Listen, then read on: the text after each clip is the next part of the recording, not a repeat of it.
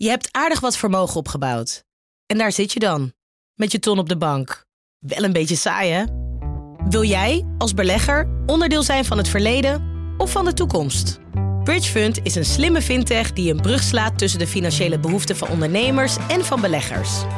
Dus wie belegt bij Bridgefund krijgt niet alleen een mooie vaste rente, maar brengt ook ondernemers in beweging. Echt waar! Met die ton kan je zoveel betere dingen doen. Bridgefund. Make money smile. Benzine en elektrisch. Sportief en emissievrij. In een Audi plug-in hybride vindt u het allemaal. Ervaar de A6, Q5, Q7 en Q8 standaard met quattro vierwielaandrijving. Wat u ook zoekt, u vindt het in een Audi. Audi. Voorsprong door techniek.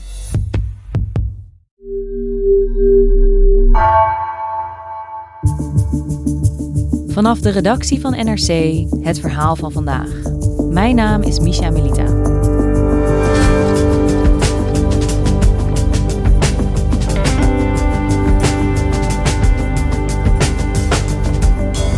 Mammoet, een Nederlands bedrijf, wordt gevraagd mee te bouwen aan 40 kerncentrales in het Midden-Oosten. Een project dat niet is bedacht door internationale overheden, maar door grote multinationals. Kan dat zomaar? Carola Houtenkamer en Esther Rosenberg stuiten op een verhaal vol omstreden lobbyisten en missende bonnetjes.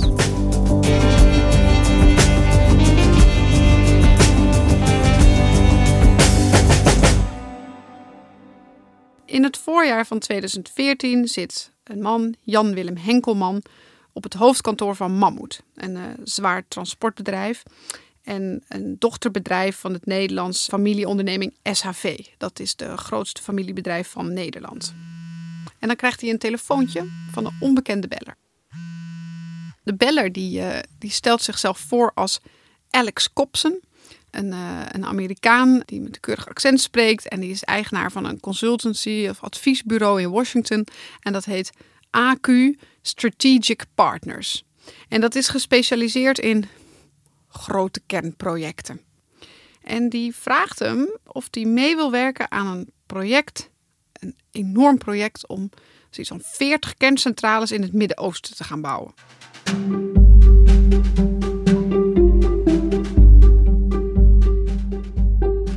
klinkt als een heel erg waanzinnig plan, maar daar zit nog een zeker idee achter. Er worden toch kerncentrales gebouwd in het Midden-Oosten, zeggen de bedenkers van dit plan, uh, meneer Kopsen en zijn, uh, zijn collega. En dat zou als we dat nou in handen houden van een, een soort veilig consortium van, van, van bedrijven en landen, dan gaat niet overal het kernafval heen en dan heb je niet allerlei ongereguleerde plutoniumstromen en zo. Dan, dan zou het op een veilige manier uh, kunnen. Nou, Mammoet zou een soort critical partner in dat project kunnen worden. Zou het kunnen adviseren, spullen transporteren, helpen bij de bouw van deze 30 of 40 kerncentrales. Een flinke opdracht. Ja, dat is voor Mammoet niet uh, ongewoon. Dat is een bedrijf wat ook uh, kernonderzeeër Koersk heeft geborgen. Grote gas- en olieprojecten doet. Hele gebouwen verhuist uh, in boedel en gebouw. Dus grote projecten, dat kunnen ze wel. Er is wel een soort uh, inleg. Of uh, Mammoet moet wel bereid zijn om een zeker bedrag te betalen uh, om, om de boel op gang te krijgen. En dat zal in de jaren daarna oplopen tot zo'n 5 miljoen dollar. Om te investeren in de opstart van dit project. Nou, dat is wel veel geld, maar je moet begrijpen dat in dat jaar SHV een, een, een, omzet heeft in zijn totaliteit van iets van 17 miljard. Dus het is ook niet zoveel. En soms moet je een gokje wagen, is het idee. En uh, als Mammoet meedoet en als het plan slaagt, dan is natuurlijk het idee dat Mammoet er echt schathemelrijk van gaat worden.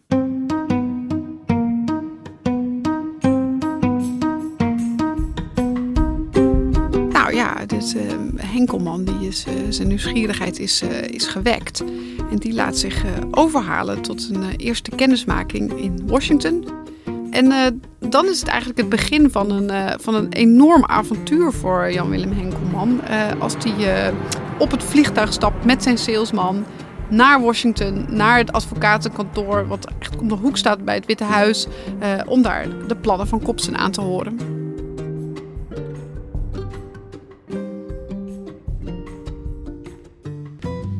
Kijk, je zou verwachten dat als het om zo'n groot geopolitiek plan gaat als het nucleariseren van het Midden-Oosten met kerncentrales en consortia, dat dat wordt bedacht door ja, de mensen die erover gaan. Regeringsleiders, misschien het internationaal atoomagentschap.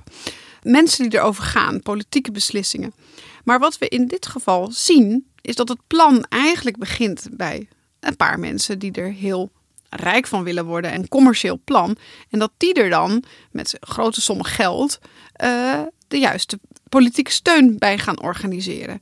En die volgorde, je weet dat het zo gaat, je denkt dat het zo gaat, maar het is toch af en toe ook echt heel interessant om te zien hoe dat dan precies gaat. Ja, deze grote multinationals zitten eigenlijk op de stoel van de politiek of van de overheden. In ieder geval proberen zij om commerciële redenen de politieke steun te vinden uh, voor dat plan.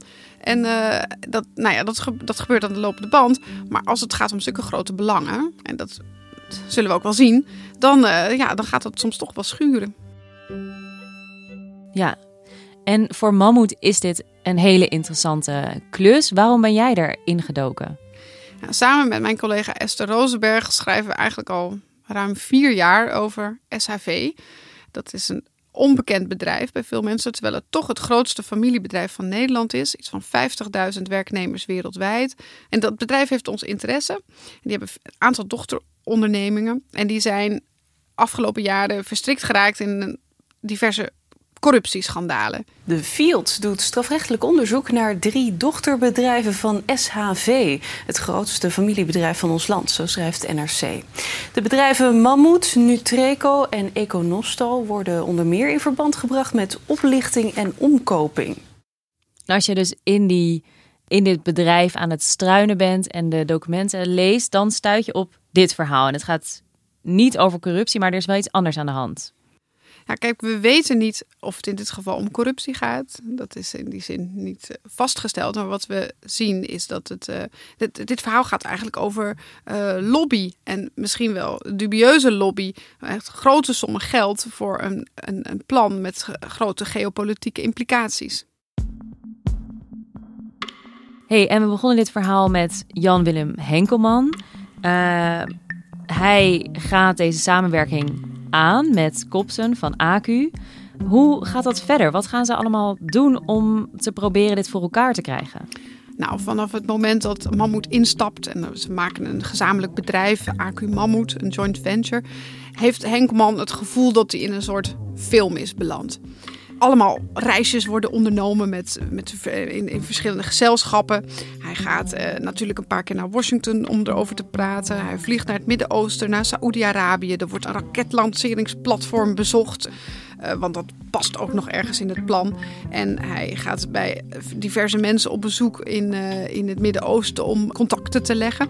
En hij maakt ook kennis met een, uh, een Saoedische prins. Dat zijn allemaal hele bijzondere contacten.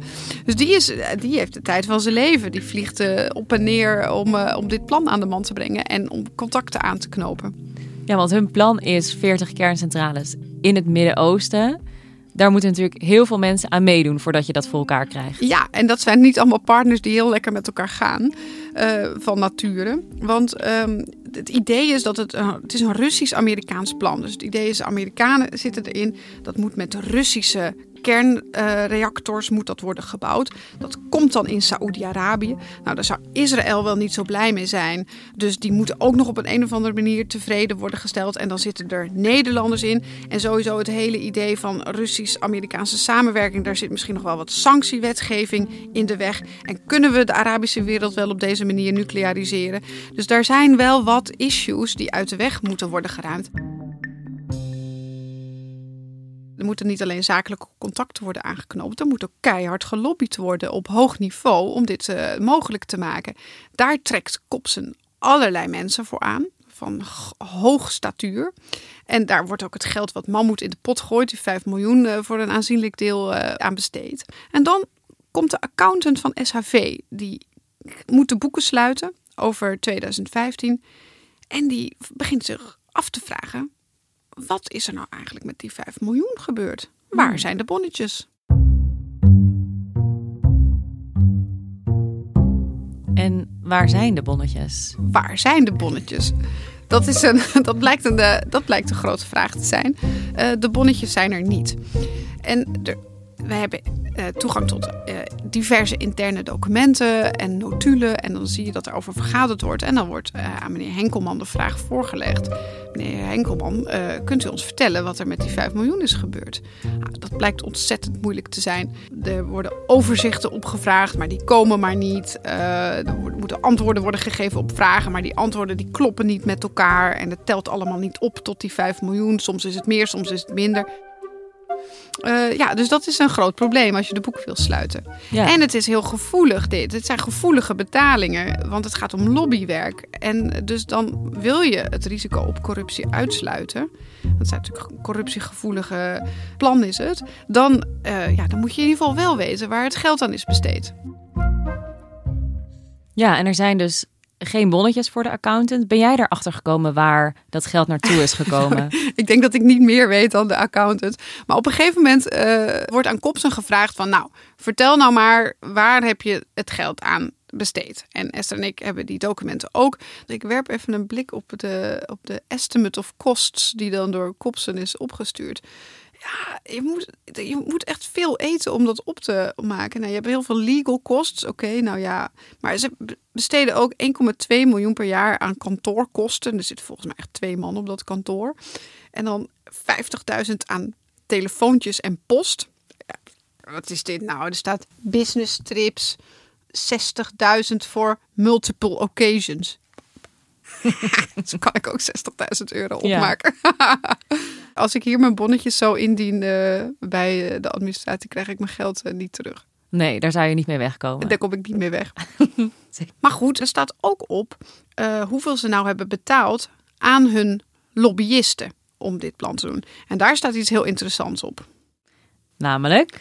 Nou, meneer Kopsen, die heeft een heel batterij aan ex-generaals en admiraals aangetrokken. Uh, mannen van met die belangrijke posities hebben gehad in het uh, bij Amerikaanse defensie, die dus heel veel banden hebben over de hele wereld en een soort gezag. En één daarvan is oud-generaal Flynn. En die kennen we misschien nog wel. Breaking tonight, Fox News just moments ago, Fox News confirming that President-elect Trump has picked former Obama administration military intelligence chief Lieutenant General Michael Flynn to be his national security advisor. This is a critical post. Op dat kostenoverzichtje staat dus heel duidelijk dat uh, eh, AQ, uh, eh, generaal Flynn, oud-generaal Flynn, twee keer een ton betaalt voor zijn lobbyactiviteiten. Nou, dat kan op zich. Hè? Hij is oud-generaal, hij is lobbyist, hij mag betaald worden voor zijn lobbywerkzaamheden. Maar goed, het is wel generaal Flynn. En die begint natuurlijk gaandeweg wel in de problemen te raken. Ja, en dit speelde allemaal voordat hij Trumps veiligheidsadviseur werd. Zeker. Dus hij zit in die periode waarin hij gewoon lobbyist is. Maar al gauw begint hij wel een beetje in de negatief op te vallen. Dus hij zit opeens bij uh, Russia Today, de staatszender, op een gala-diner, zit hij naast president Poetin. Hij krijgt ook betaald daarvoor. Dat levert gigantisch veel kritiek op in Amerika. Zeggen we, ja, hoe kan een oud-generaal nou zo schurken tegen de, tegen de Russische macht? Dus gaandeweg, lopend, parallel met zijn lobbyactiviteiten voor dit plan, komt hij steeds in het nieuws. Met dingen waarvan ze in Amerika denken, hmm. Ja, dus oud-generaal Michael Flynn is lobbyist. Daar is op zich uh, niets mis mee. Maar op een gegeven moment gaat hij voor Trump werken. Wordt hij zijn veiligheidsadviseur. Dat klopt. En hij, al eerder verbindt hij zich aan Trump. Dus in het begin van 2016 verbindt hij zich officieel aan de Trump-campagne. En dan wordt het allemaal wat spannender. Want nu heb je niet zomaar een lobbyist. Maar nu heb je een man die echt richting de allerhoogste macht beweegt. Want werkt generaal Flynn nog voor Copson op het moment dat hij zich aansluit bij de campagne van Donald Trump? Ja, dat, is, dat, dat wordt een heel interessante vraag. Want er is een heel gek moment.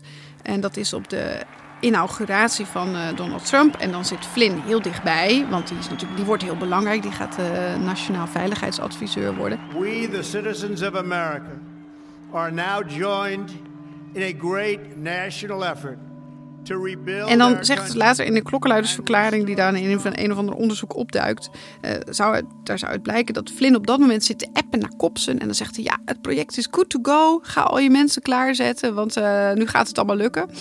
En Kopsen ontkent dat later heel stellig.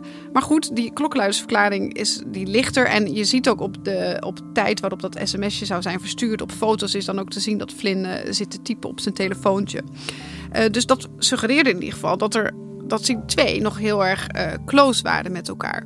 En wat je dan krijgt is, in wiens belang opereert oud-generaal Flynn nou eigenlijk? Is die bezig om met geld van Mammoet uh, grote nucleaire belangen te, te, regelen en bouw van kerncentrales in het Midden-Oosten? Of staat hij helemaal ten dienste van de Amerikaanse regering en het Amerikaanse volk om, om dat te doen? En ja, dat wordt echt heel erg modderig op dat moment. Ja, dat is echt een grijs gebied waar Michael Flynn zich in begeeft. Ja, en binnen 23 dagen volgens mij na zijn aantreden is het ook klaar. Want dan blijkt hij te hebben gelogen over een telefoontje met de Russische ambassadeur. En dat ging over sancties. Breaking news overnight. The president's national security advisor Michael Flynn forced to resign three weeks after the White House was told by the Justice Department that he could be vulnerable to Russian blackmail for not telling the truth about his contacts with the Russian ambassador. Dan moet hij ook alweer opstappen als veiligheidsadviseur. Bij generaal, ex-generaal Flynn zie je dus dat, uh, in ieder geval de suggestie, maar dat is ook de reden waarom hij ontslagen is, dat de belangen ontzettend door elkaar lopen. Nou, en waarom zijn die bonnetjes nou van uh, bij Mammoet nou zo belangrijk? Is als jij als commercieel bedrijf een lobbyist inhuurt, of, en dat gaat over een heel omstreden plan, heel groot, uh, met heel veel tegengestelde belangen, en waar heel veel hoge mensen zich achter moeten scharen, ja, dan kun je maar beter ontzettend goed weten uh, waar het geld aan wordt besteed. Aan wie en wat die persoon daarmee doet komt Mammoet daar nog mee in de problemen dat zij indirect Michael Flynn hebben betaald? Nou, in Amerika uh, is er op het moment dat hij ontslagen uh, wordt, is er grote interesse in Flynn. Dus de FBI wil weten wat hij heeft gedaan, van wie hij zijn geld heeft gekregen aanklager Mueller in zijn Mueller-probe, een parlementaire onderzoekscommissie, die willen het allemaal weten. En dat staat eigenlijk in groot contrast met uh, wat ze in Nederland uh, aan het doen zijn, want het Openbaar Ministerie kijkt er ook naar, naar deze kwestie, die ze aangedragen krijgen door SHV zelf. want SHV is op dat moment al begin 2017 onderdeel geworden van een strafrechtelijk onderzoek naar corruptie bij andere dochterondernemingen en bij Mammoet vanwege een kwestie bij een dochter in Dubai en twee andere zaken bij Mammoet. En dit brengen ze dan zelf aan bij het OM in lopende dat onderzoek van, nou ja, dit zijn ook nog kwesties die we hebben op verzoek van het OM. En in Nederland zegt het Openbaar Ministerie van, nou, we hebben, zoals ze dat zelf zeggen in het wederhoor, we hebben signalen gekregen van mogelijke onregelmatigheden, maar we zien geen aanleiding voor een strafrechtelijk onderzoek. Uh, het is ook via een advocatenkantoor gelopen, veel betalingen, is sowieso heel moeilijk. En, uh, maar goed, het OM besluit dus er niks mee te doen. Ja, ze laten het erbij zitten. Ja. En Mammoet, hebben zij gereageerd? Ja, ze verwijzen in dan daarmee ook eigenlijk naar het standpunt van het OM. Uh, en ze zeggen van, kijk, er zijn geen, uh, we, we, we hebben dit gedaan, er zijn lobbykosten gemaakt. Maar we hebben geen aanwijzingen dat het geld op een onrechtmatige wijze is uh, besteed. Dus ja, en op onze vraag of er is nagedacht bij Mammoet op de politieke gevoeligheid van het project.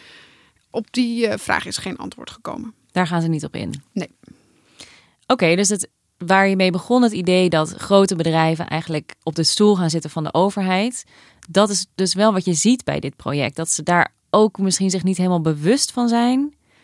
Nee, dit was echt larger than large. Ook voor Mammoet. Ze waren gewend aan grote projecten, maar om aan zoiets mee te doen, uh, dat, had, dat was eigenlijk nog nooit eerder gebeurd. En een zekere ja, ja, naïviteit en een soort achterloosheid waarmee er is ingestapt van, nou ja, dan gooien we er toch 5 miljoen in en dan zien we wel. En opeens blijkt dan dat je echt de meest omstreden lobbyist van de afgelopen tien jaar indirect aan het financieren bent.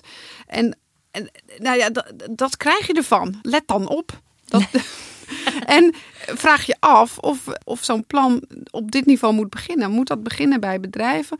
Of, moet dat, of is dat toch, hoort dat toch bij de, de mensen die beslissingen moeten maken in het algemeen belang? Ja, zeker als het gaat over kernenergie. En Carola, die 40 kerncentrales die in het Midden-Oosten moesten komen, hoe gaat het daarmee? Ja, dat project is grandioos mislukt. Het is een soort gigantisch mondiaal schaakspel wat ze wilden spelen met, met, de, met de Russen en Amerikanen en Saoediërs. En dat is niet gelukt. Um, maar ik sprak een van de bedenkers van het plan, namelijk een collega van Kopsen. En die die geloofde er nog wel heel erg in. Die zei, nee, zei die, eigenlijk is het gewoon nog steeds een heel goed plan. En uh, ja, het was een beetje jammer dat we Flynn aan boord hebben gehaald. Dat hielp het allemaal niet echt. Maar uh, ja, het zou de wereld echt beter maken. Dus misschien komen die 40 kerncentrales in het Midden-Oosten er nog. Misschien komen ze er nog. En heel misschien mag dan uh, Mammoet ook wel de onderdelen verslepen. Want de joint venture uh, tussen Acu en Mammoet, die bestaat nog steeds. Dankjewel, Carola. Graag gedaan.